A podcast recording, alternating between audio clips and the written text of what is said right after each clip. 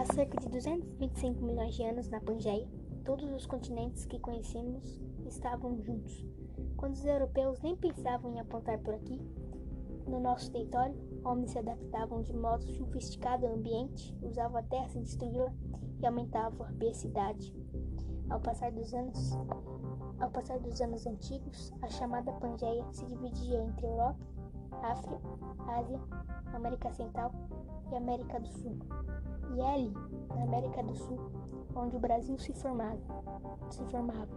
Nossa grande cobertura de vegetação estava viva, pronta, mas com o passar dos anos, o homem destruiu o que era vida. E agora, destruição, desmatamento. A retirada dessa grande cobertura vegetal causa inúmeras consequências, tendo de exemplo mortes animais e até mesmo sua extinção, causada pelo desmatamento de seu ambiente.